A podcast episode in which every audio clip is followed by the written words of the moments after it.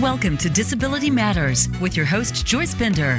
All comments, views, and opinions expressed on the show are solely those of the host, guest, and callers. Now, the host of Disability Matters, here's Joyce Bender.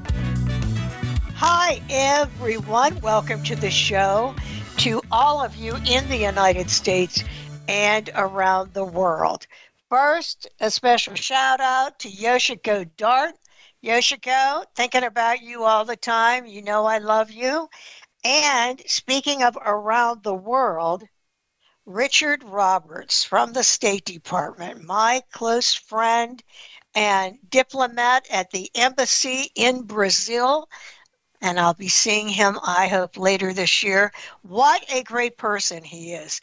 Fighting the fight, helping me help people with disabilities, which I first met Richard in South Korea with the State Department, then in Japan. So this would be country number three. But I've also been to, as I mentioned, I've been to Japan, South Korea, Indonesia, Kazakhstan, Panama. Uh, and you know what? I wouldn't be there if it were not for these great people from the State Department. So I thank them on every show. Cheryl Harris, right in Washington, D.C., reporting to the Secretary of State. I love you, Cheryl. Gang Yang in South Korea. He is a phenomenal person. And Benjamin in Kazakhstan. All great leaders. So you understand what I mean? It is they that arranged for me to go to a country, spend a week talking across the country about the employment of people with disabilities and quality of life for people with disabilities. So it's them. That's why I thank them on every show. And as you all know, this is my 20th anniversary on the air, and I have to thank, of course, Voice America with great people like Tacey Trump and my engineer, Andrew, who is awesome. But of course, I have to thank all of you, all of you listeners. I hope you know how much it means to me how you listen faithfully to this show. Thank you so much. And as I always say, if you miss this show while it's live, you know there's a bigger listening audience on demand, whether you're going to Spotify, benderconsult.com, or right back to voiceamerica.com. Well, there is someone I really, really, really have to thank, and that would be Highmark, who sponsors this show and has been the lead sponsor for several years of Disability Matters with Joyce Bender. So, how apropos that I would have one of the top, like top of the top leaders at Highmark as our guest today. She is the Executive Vice President and Chief Operating Officer at Highmark Health, but she is also not only my friend, but a friend of all of you with disabilities. Welcome to the show, Karen Hanlon. Thank you, Joyce. How are you today? I am great. And to have you for this much time, wow, that would probably cost zillions of yeah. dollars for some other Well, thank person. you for having me. Well, I'm, a, I'm thrilled to have you. And, and so you all know as you're listening, whether you're in Australia, by the way, we have countries, 17 listening countries, 17 from China to Australia. And I can tell you, no matter where you are listening to this show, she is the real deal. You know how people talk about, oh, yeah, they're going to help me with getting people with disabilities hired? Well, with Karen Hanlon, it really, really happens. And so you all know one other thing. More than one time, she has said to me, Joyce, is there anything else I can do to help you? So that's what she's like. And Karen, it truly is an honor to have you with us today.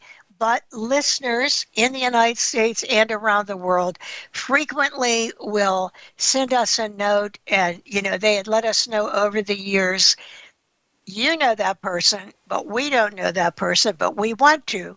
Could you have them tell more about themselves? So Um, I thought we could start with you, uh, Karen, telling your story. Um, you know what you do at Highmark, but even how you got started, where you lived, where where you went to school, and why you chose a, the field of finance. Sure. Yeah, happy to do that. Um, so uh, I am based in Pittsburgh, Pennsylvania, and uh, I actually grew up in Pittsburgh. I've never really left here. Um, went to college about an hour and a half north of the city.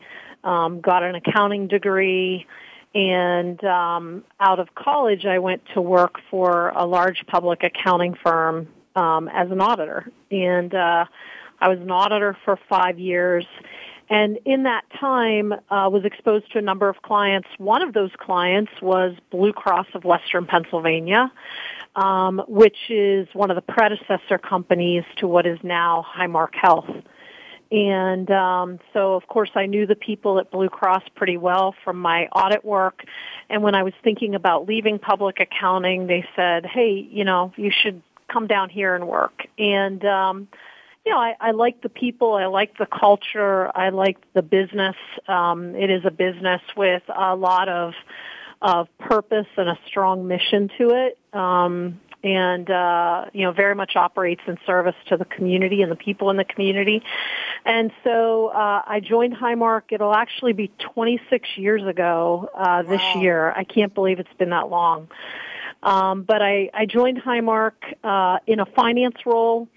Um, I was actually a manager in finance at one of our subsidiary companies in my in my first role, and over the years, um, you know, took increasingly advanced positions within the finance department um, here, and became the CFO for the enterprise um, in 2014.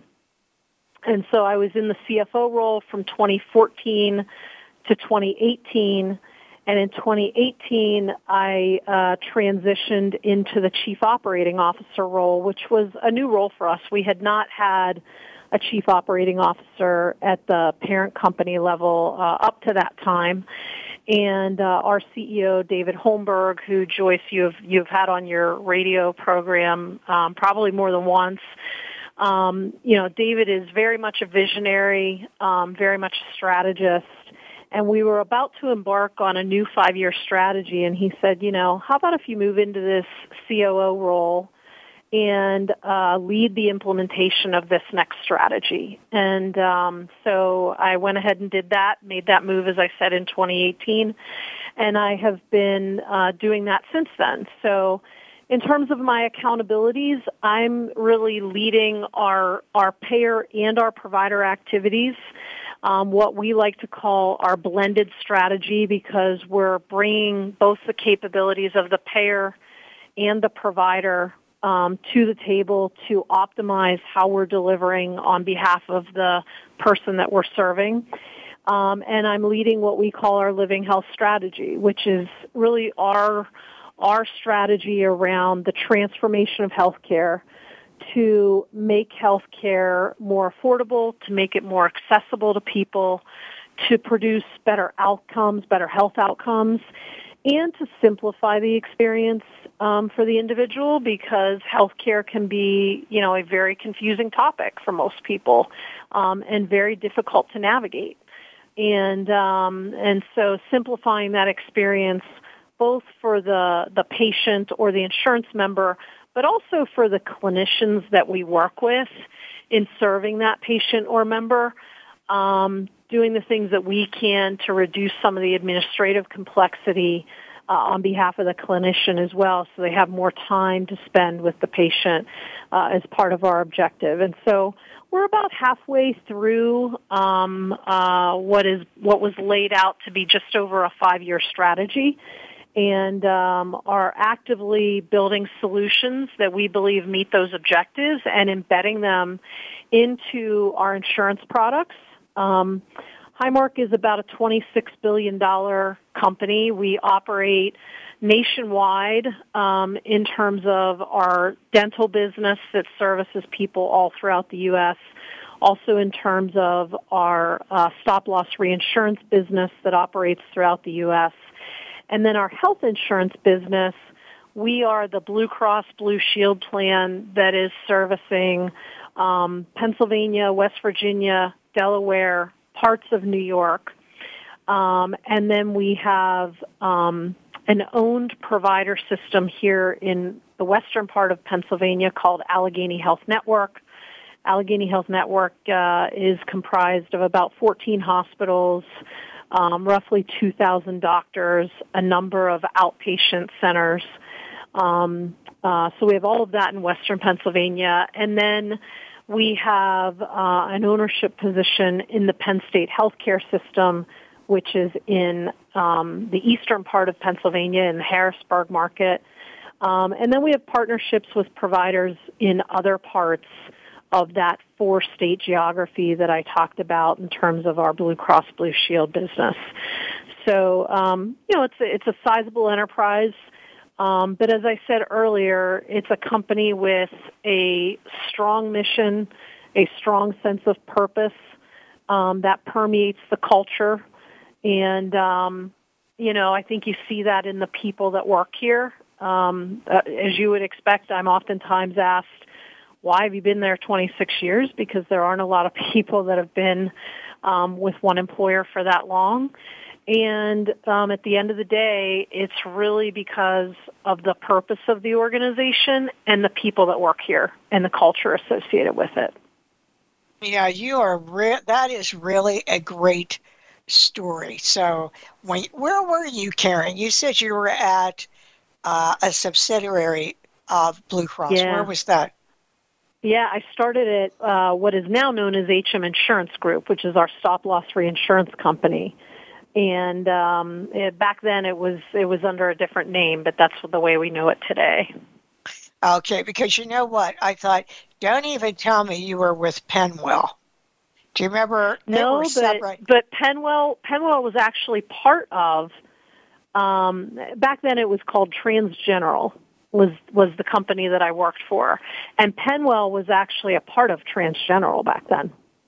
Wow. Okay. So Yeah. if you're listening and you're wondering why that, I- I put that together when she was talking. I thought, I wonder if that was Penwell. And so for all you listeners, I know you know, I've told you many times that without Highmark, uh, there wouldn't be a bender because it's Highmark that stood behind me uh, in 1995 to really launched the company by agreeing to be a company that would bring uh, six subcontractors on and keep them on for for three three years, right? Six people for three years, and that was, of course, Bill Lowry, who you all have heard me talk about many times. And guess where he was? Penwell. I thought there That's you right. have it, the whole circle coming together. Yep. Yep. Isn't that's that exactly amazing? right. Isn't that amazing? Well, you see, great people come from that whole thing. But yeah, did you did you know Bill? Karen, I did, you know him? Yeah, I did. What yeah. a what Yeah. what a great person. Not well, but I met him a few times. Um, yeah. honestly, it seems like just the other day I'm sitting in his office telling him this idea I have. And uh, wow, he would never believe. I knew he, I mean, when I'm standing in a country like Kazakhstan, I'm thinking, wow, Bill would never believe it. But you see, one Yeah. man, one decision, and here I am on the Mhm. radio 20 years. I mean, it's just amazing. That's what's so great about uh, Highmark and people like you, uh, Karen. And Highmark is such a great company. Um, you you were telling how you started in accounting or in finance. Mhm. Did you ever, in your wildest dreams, think you'd be in this role right now? No, absolutely not. you know, um, a funny story. So I, I, when I went into college, I actually went in as a math major, and um, this is, you know, a story about the the power of a great teacher. My my calculus teacher in high school was just a really great guy, and and I was, you know, I was pretty good at math, and and I remember him saying to me, you know what you should do? you should go to college for math and and go be an actuary.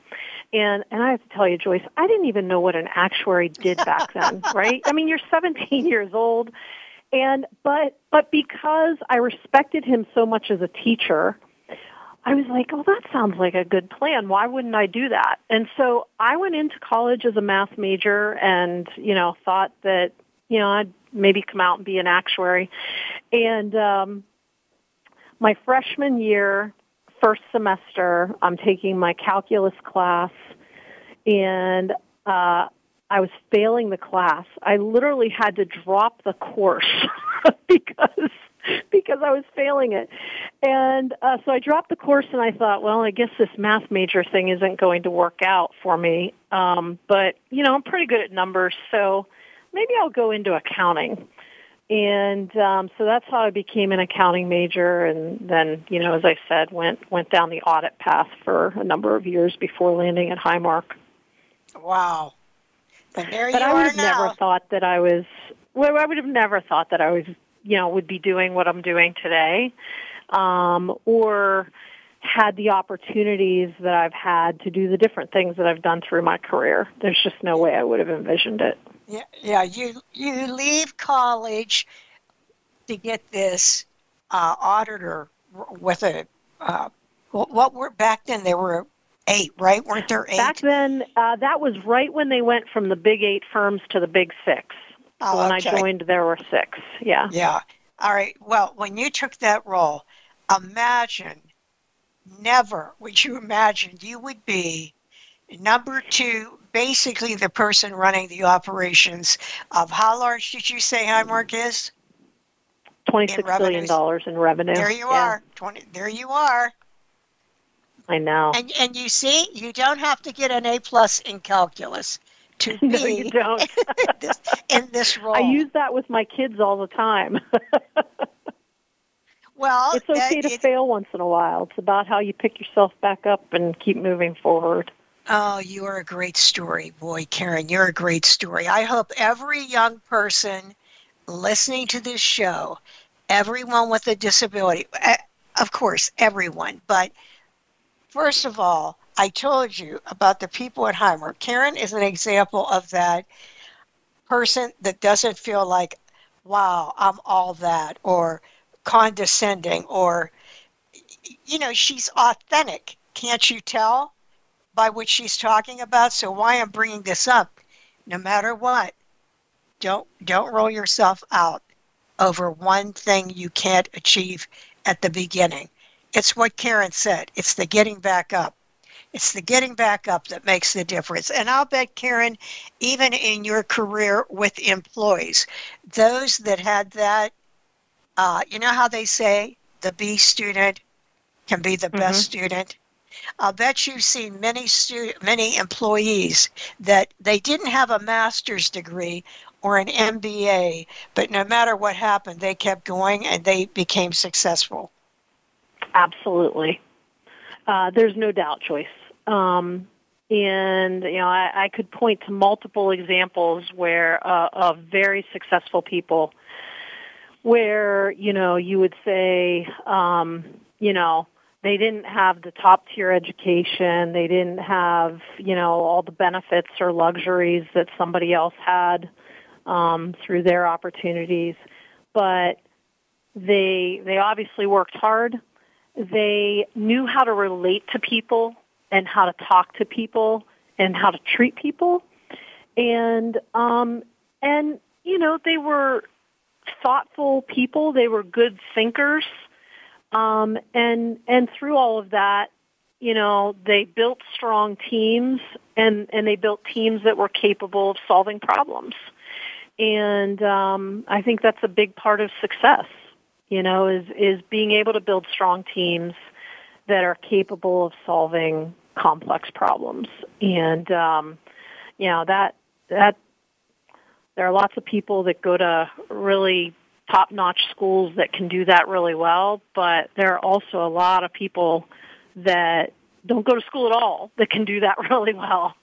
Um, you know, and uh, I think you just have to keep that in mind. Yes, I agree. Uh, which brings me to a great topic, which is that many, uh, when I speak different places or if I go to a conference, you, a lot of times you, as you know, women are not at the same level as men uh, as CEOs or in leadership roles companies. And frequently I'll, I'll have people say, How? What do you do? Why do, how can some women get up there and other women can't? And I, I wanted to know what advice you have for women listening to this show, whether they're here or in England, no matter where they are. Uh, what's your view about attaining a leadership role? Because you have you're one of those yeah. in that 37%. Uh, what, what's your advice about that? Yeah, I I think it's uh, a couple of things. Um, I think one is uh, leaning in. You know, put put yourself in a position to get the opportunities. Volunteer yourself to go do the special project or to take a new opportunity. Don't be afraid of it you know, don't be afraid to jump in and um, to jump into an opportunity where the answer to you isn't clear. Um, you know, because you'll give yourself an opportunity to figure it out. You know, and and those sorts of things allow you to create a name for yourself, to create a reputation. Um, you know, to build relationships with others throughout the enterprise um, or the community that you're in that you'll be able to leverage for other opportunities later. Um, there's no doubt. I, you know, Highmark is um, great in terms of um, women having opportunities. 50% of our executive team are women. If you look at the organization at large, um, you know, we've we've got roughly 37,000 employees. Over half of them are women. Um, it, you know, I, I have never felt like there was a glass ceiling here that that you know I was being limited by. Um, so I've definitely lived in an environment that I think you know has been has been helpful to me. But I would also say in terms of the actions that I as an individual could take, um, it comes down to what I said earlier, which is lean in, look for the opportunities, take the opportunities, and I think also um, you know, figure out what your priorities are and and don't be afraid to declare those. You know, different you have different priorities at different stages of life. Um, you know, my kids are a little bit older now. I have more freedom to um, engage in ways at work that I didn't have when, you know, they were eight, six, and one. You know, it's just, and and that's okay. You know, and I think um, uh, especially as a parent, you have to decide what works best for you in terms of um, making sure that you feel like you're doing the right things uh, to take care of your family and um, that you're finding the right balance for yourself at work. And and I think it's it's it's okay to understand your priorities and make your choices and know that at different points you're going to prioritize different things. Yeah, I think that's I think that's good advice. Um, I, I think that one thing you're also good at, this is my observation, is you're good at building relationships. And mm-hmm. I I think that is so important because you can't get other people really interested in your career if you're if you're just by yourself. You know what I mean? I think That's you're really good at that. True. Yeah, I mean, you know, as, as I was um, coming up through the finance organization here, one of the accountabilities that I had for you know most of my time in finance up until uh, you know I moved into the CFO role was um, financial planning and analysis, and you know that function is about understanding what's going on with the business and how it's translating into the numbers, and thinking about how you're going to forecast the numbers based on what the business is going to do in the future. And that, that role gave me an opportunity to be connected to all of our business leaders and to get to know them better, also to get to know our business better. And it was really influential in allowing me to, to build relationships that, that increasingly became important for me throughout my career. And that's part of why I say, you know, lean in, ask for the opportunities, go do something that might feel kind of out of the ordinary for you because through that you you will build relationships and uh and and those things will be helpful to you later oh yes because uh that's how people end up looking out for you because they remember and mm-hmm. want to engage and help you as you're moving up. I know one person you feel a lot about like that with is Nan DeTurk. Sure. Yep. What a great yeah. mentor, huh?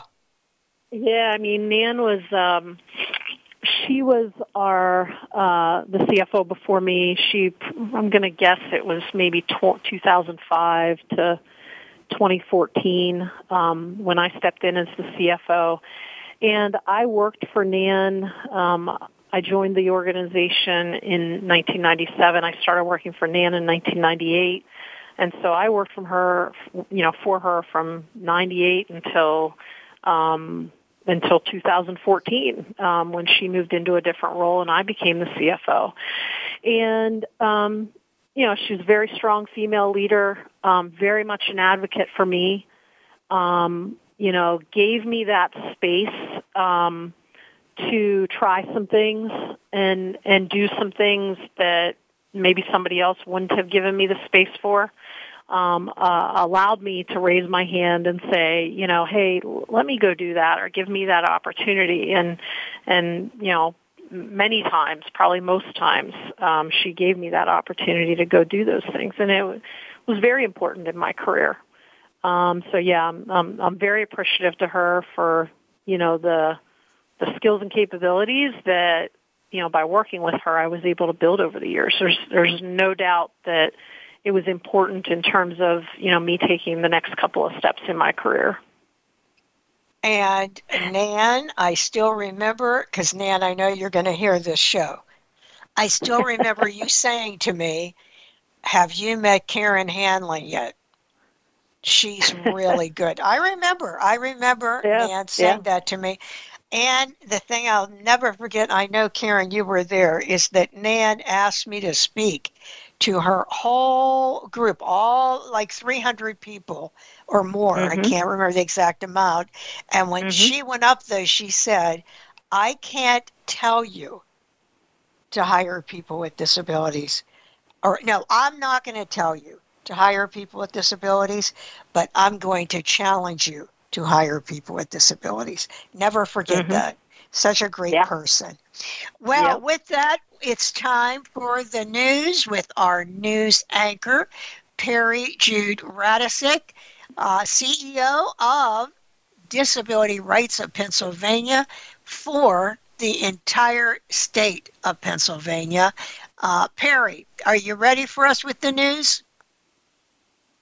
I am, Joyce. And, and before I give the news, I just want to thank Karen uh, for her leadership at Highmark. I, I know David is certainly a strong supporter of uh, hiring people with disabilities, but you also need um, those executives uh, and uh, the CEO position is so critical. So Karen, thank you for being a leader and a role model in your support and leadership on hiring people with disabilities in the community. We're just so proud of Highmark here in Pennsylvania and re- thank you for your commitment. Well, thank you, Peri. Thank you for your, your kind words. Uh, I'm sure Joyce and I will talk some more about it here today, but it is an easy thing to do. It makes our, our business stronger and, and, you know, more valuable to our customers. Oh, and, and so true. And Peri, it's great. How many years now, Peri? Five years you've been my newscaster, right? I have five uh, wonderful years. Uh, I'm glad to be a part of your show, Joyce.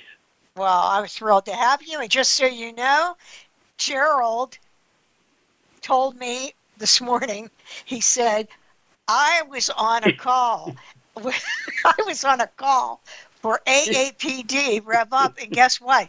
The best newscaster in America was there. I said, "Oh, that would be Peri." so funny. That yes. Well, Peri, what news do you have for us today?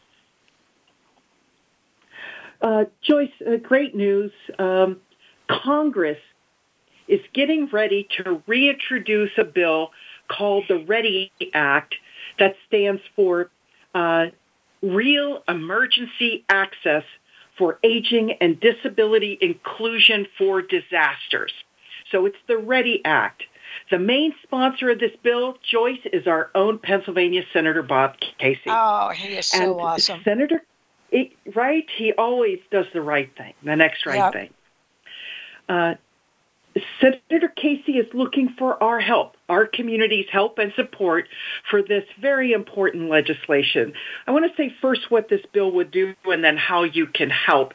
So the bill would uh, ensure there is strong disability and older adult voices throughout the preparation, response, recovery, and mitigation of disasters. It would include universal design and visibility standards, as well as reasonable modifications during and after disasters. It creates a grant program to pilot strategies for greater inclusion of people with disabilities and their adults into emergency preparedness. It makes the Department of Justice examine how the civil rights of people with disabilities and older adults uh, may not be upheld across the country during disasters. And it really highlights the role that the centers of independent living play um, when there is a local disaster for preparedness, response, and recovery.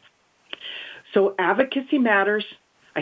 Senator Casey is looking for all of us to reach out to our legislators and ask them to co-sponsor this very important bill on emergency preparedness before the introduction. If you need something easier, there's a petition that you can sign to show your support. How do you do this? Head over to disabilityrightspa.org. That's disabilityrightspa.org. Click on today's Advocacy Matters segment to learn more about the bill and find a link to ready.com. There you can find that petition to show your support and a link to send a message to your member of Congress. Joyce, it's just that easy. Uh, so go on over to disabilityrightspa.org.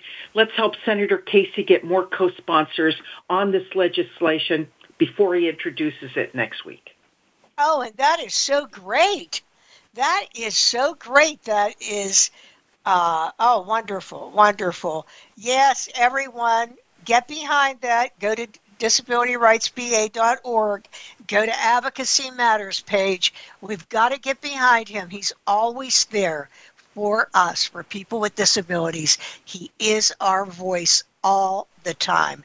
Isn't he, Peri? Isn't he like the person we go to? Yes. So, um, okay. Well, thanks, Peri. We will look forward to talking to you next week, but also hearing how this moves along. Sure. Thank you, Joyce. Okay. Bye bye. I'll tell you what, Karen, uh, Senator Casey, when there's a disability issue, everyone of all of our groups, like AAPD or Bazelon or whatever the national group is, the first person they go to is Senator Casey. It used to be, before he passed away, Senator uh, Edward Kennedy.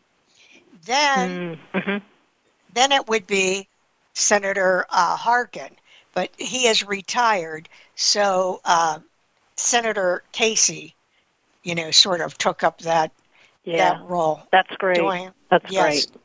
Yeah. Well, Karen, before we talk about uh, hiring people with disabilities, Mm-hmm. I wanted to talk for a moment about COVID. Now, I know because there isn't anyone you could ever say, Would you ever imagine something like that? And the answer is no. How could we? It was like a biblical plague. I mean, it was like, like when I was seeing it unfold, it was, oh my God, Yeah. I could never envision something like that would happen. And, you know, there it is. It took 1 million lives just in the United States alone. But you, with Allegheny Health Network, you managed this horrific uh, plague with helping and saving lives of people at the hospitals.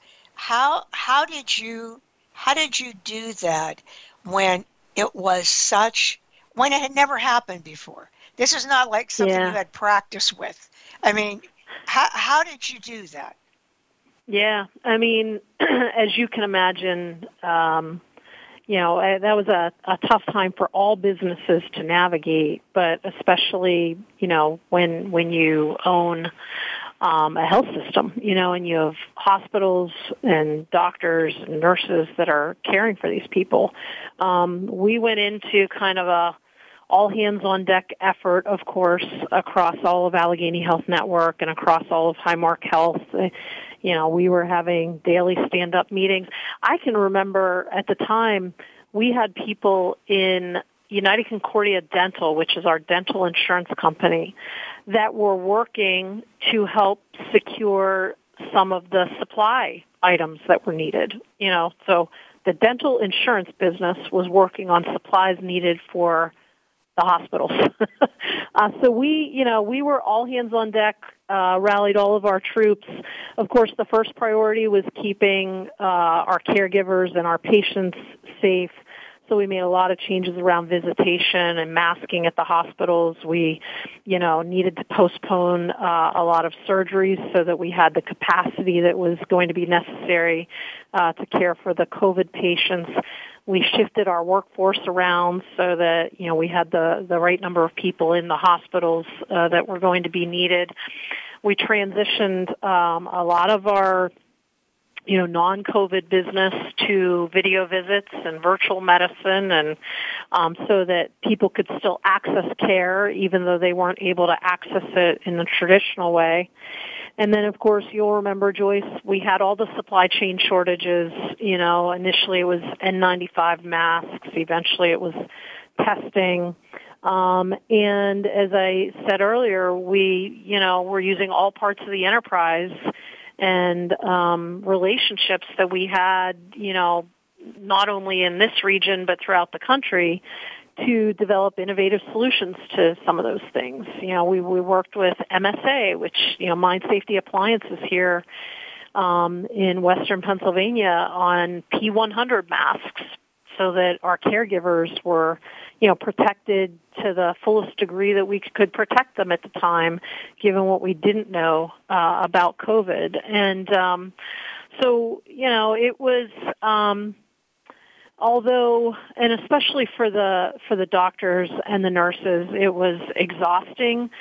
There were parts of it there were days where it was energizing because you saw people coming to the table with solutions that we would not have otherwise uh, thought about. And then add to that the level of engagement that we had from community organizations community partners of ours other stakeholders um, and and it you know give you a reason to have some energy, and and that really took hold once we started vaccinating people. You know, um, we went into just mass vaccination efforts in regular dialogue with the state multiple times a day around how many doses of the vaccine could we get, how were we going to get those those dosages distributed and into arms as quickly as we could? And, you know, we, we started doing vaccination clinics at big venues such as PNC Park, which, you know, for those not in Pittsburgh, that's um, a baseball stadium where the Pittsburgh Pirates play, um, Dick's Sporting Good headquarters, you know, a, a local um, sporting goods uh, enterprise, uh, the convention center here in Pittsburgh, and you know our doctors and nurses, of course, led the way um, to you know dole out um, thousands and thousands of, of doses of the vaccine um, with us manning those vaccination sites with volunteers that we had from the rest of Highmark Health. You know, non-clinical people couldn't, of course, offer a shot, but they could work the parking lot to help people get in and out of their cars, to help push wheelchairs when people needed help, to help work the lines and and you know remember after you would get one of those shots you had to sit and wait for 15 minutes or a half hour Um, and you know, we had volunteers kind of working that waiting area to make sure that people, um, you know, seemed to be doing okay after their shot. And so, um, through all of that, we ultimately administered more than half a million uh, COVID vaccine doses. And so, you know, that that work is not being done today, of course, at the same level of intensity that was required back then but our clinicians are still absolutely on the front line um, trying to work through um, implications from long haul COVID and patients that we're seeing that you know are having that complication. Um, you know, I, I, the the data, as I understand it, is that up to 30% of people who get COVID um, are reporting some degree of long COVID symptoms that last weeks or months after the initial infection. And so it's something that we continue to learn about and uh, think about solutions related to. Um, it's unbelievable that it's been three years.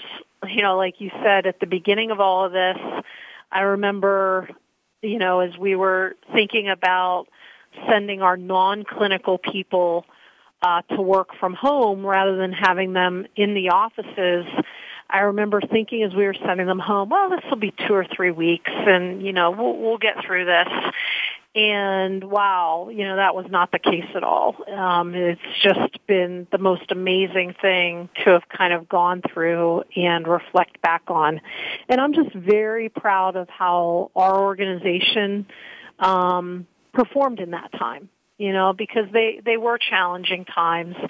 And um, our people operated amazingly well in that time of crisis, and we brought all the resources from that $26 billion enterprise that has, you know, different, different business units to it to the table to bring everybody's thought and creativity into the mix to solve some of the problems. And, and I'm very proud of how our folks did through that.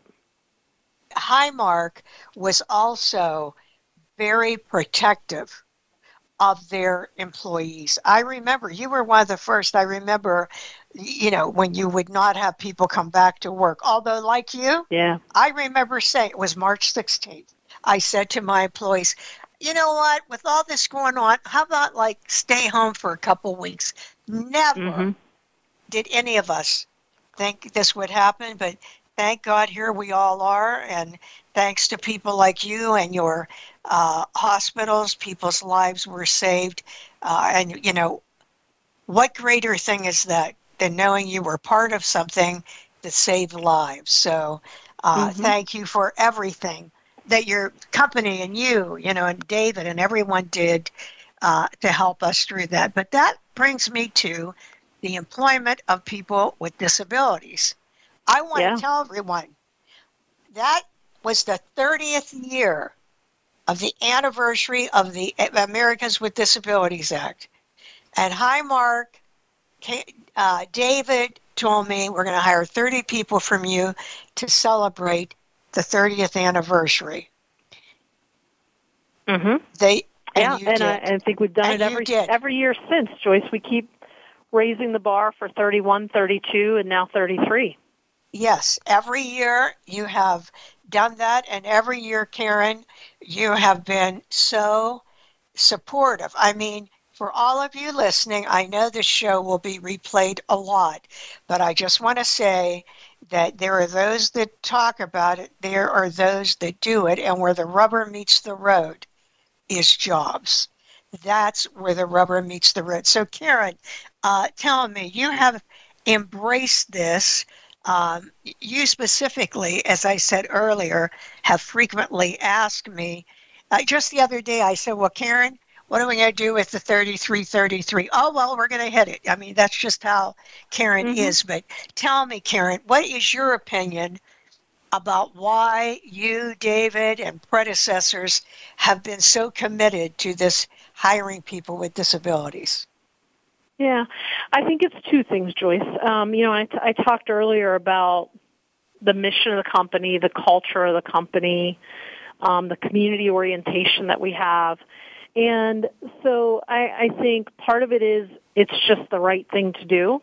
You know, when, when we think about wanting everybody um, that sits within the community to have an opportunity to participate and you know be a part of of what we're doing to serve people. And then i think the second thing is it it makes our business better. You know we're serving 7 million um, health insurance members um, you know that that ultimately sit throughout the US we're serving you know 22 million other insurance members, whether they be through our dental program or through our stop loss reinsurance, also sitting throughout the nation. Um, those 29 million people um, come in all ways, shapes, forms, sizes, race, ethnicity, you know, you name it, right? And and so we are better as a company when we have those different points of view, different life experiences, um, different capabilities um, at the table to help us with our thinking and our decision making. And so it, it, it, makes us better as a business as well. Um, so for me, at least, it comes down to those two items.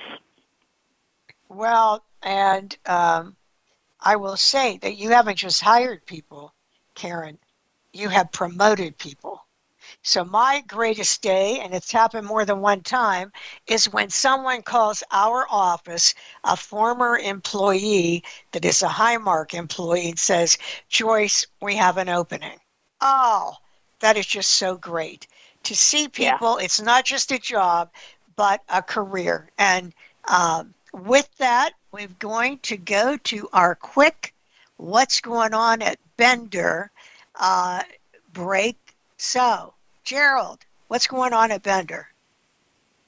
Hi, Joyce. Thanks again for having me on to talk. And before that, I just have to thank you, Karen, for all the work you do to support us. You know, I worked for Joyce for 16 years, and before that, my dad is blind was the first person with a disability Joyce ever placed, and that was at Highmark. And I grew up with him mm-hmm. being the primary bread earner for my family at a time when that was impossible odds to get that type of opportunity that gave him the ability to do that for us. And as a person with disabilities myself, working in our recruitment team, placing people in roles, um, leading those efforts, I know how much you and Highmark um, are behind us and behind people with disabilities and for the right reasons. And so I just want to thank you for that support. Well, thank you. Thank you. I remember your dad walking the halls here. I was going to say you're forgetting yep. that Karen's been there impression. for a long time. Yep. Yes. Yep. yep. So, Gerald, what news do you well, have for us? Well, Not, this is uh, for our listeners, Bender. and that's Bender the news, news, of. I'm sorry. This is, this is for our listeners. This is the news of opportunity. There are so many companies coming forward to work with us this year as we're progressing hiring of people with disabilities. There's a massive amount of opportunity in IT right now here at Bender all across the United States with different corporations.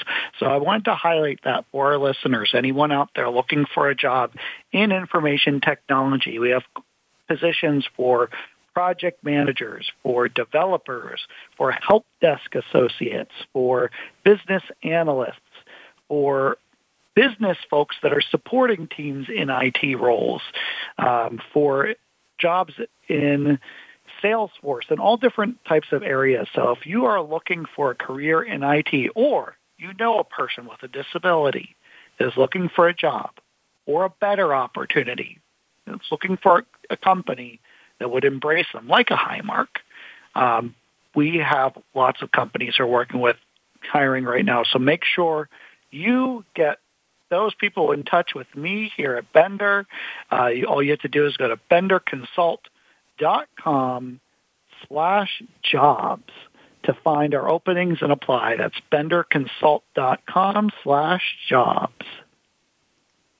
Thank you, Gerald. Thank you so much. And I always love when we're telling people there's hope and opportunity. So thank you very much. Thanks for calling in.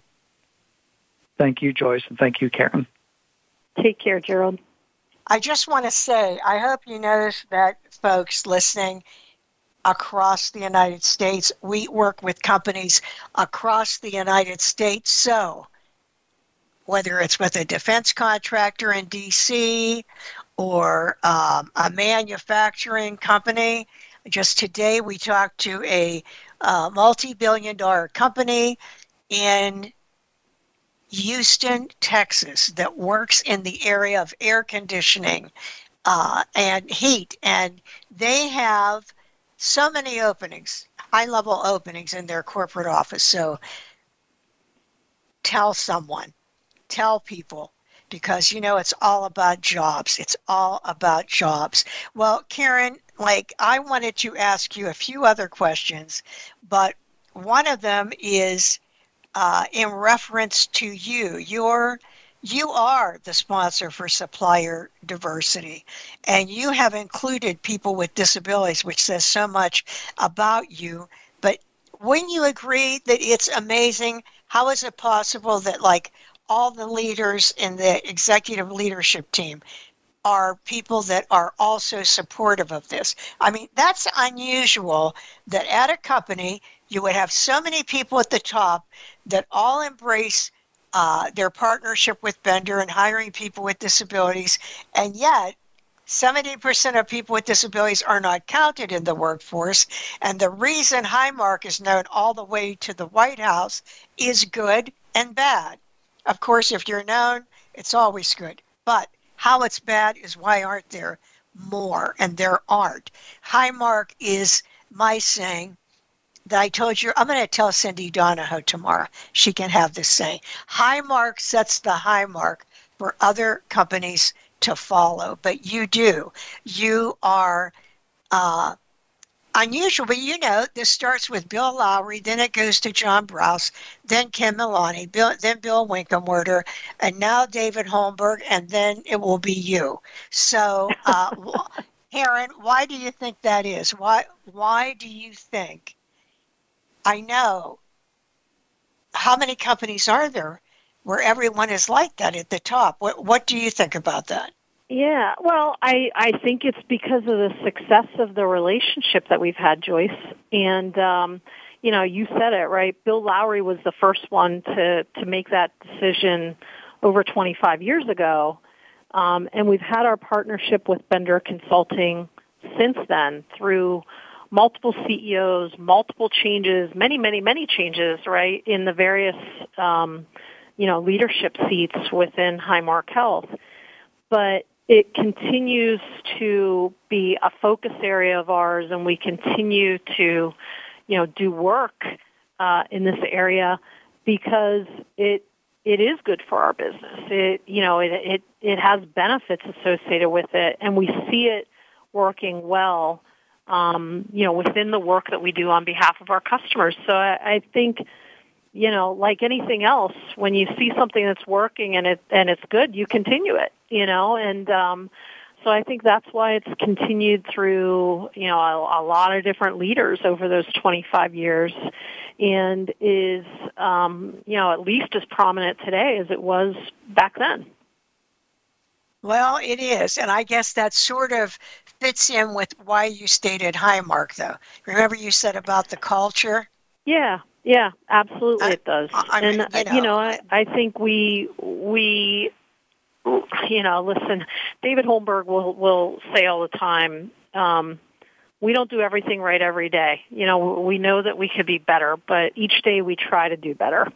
And um and I think that's just part of the culture, part of the DNA of the company. And I you know, it's bringing different points of view to the table. We have, you know, business resource groups that allow um, our employees to engage on different topics and to bring different points of view to the table, um, to think about different, you know, business problems. We've got 2,000 employees that are engaging through these business resource groups to think about, you know, um, things like um, employees with disabilities and how they're represented here at the company. We've, you know, um, been recognized for the eight recently recognized for the eighth consecutive year as a best place to work for individuals with disabilities, um, and you know that comes because we promote and encourage um, a level of dialogue about it that allows us to think about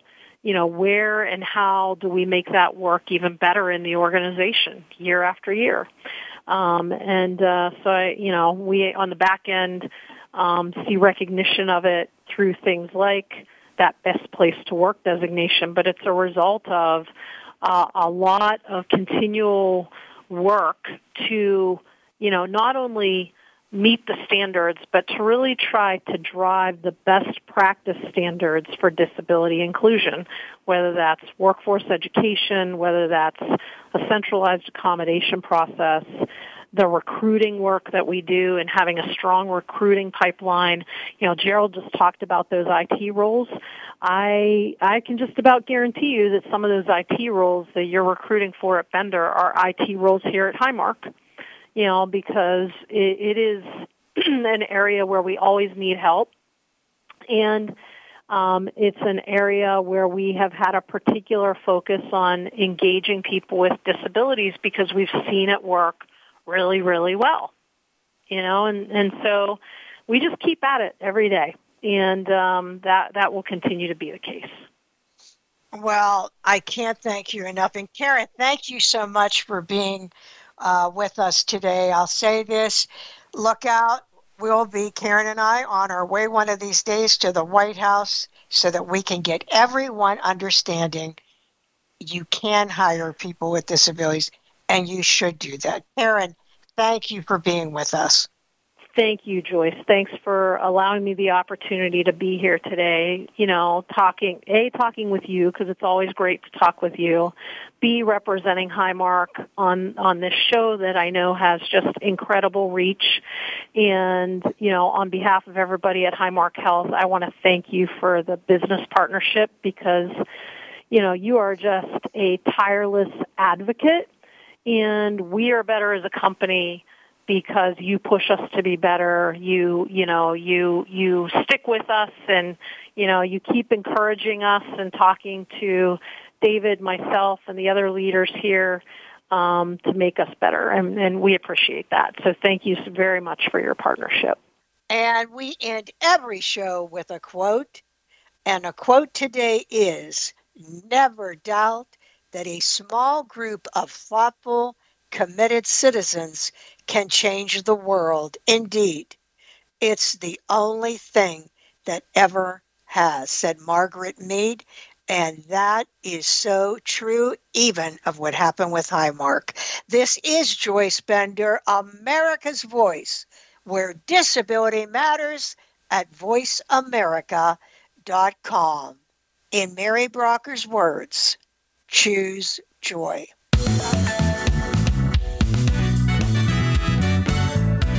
Voice America would like to thank you for tuning in. Please join us next Tuesday at 11 a.m. Pacific Time and 2 p.m. Eastern Time for another installment of Disability Matters, right here on the Voice America Variety Channel. We are the leader in live Internet talk radio. VoiceAmerica.com.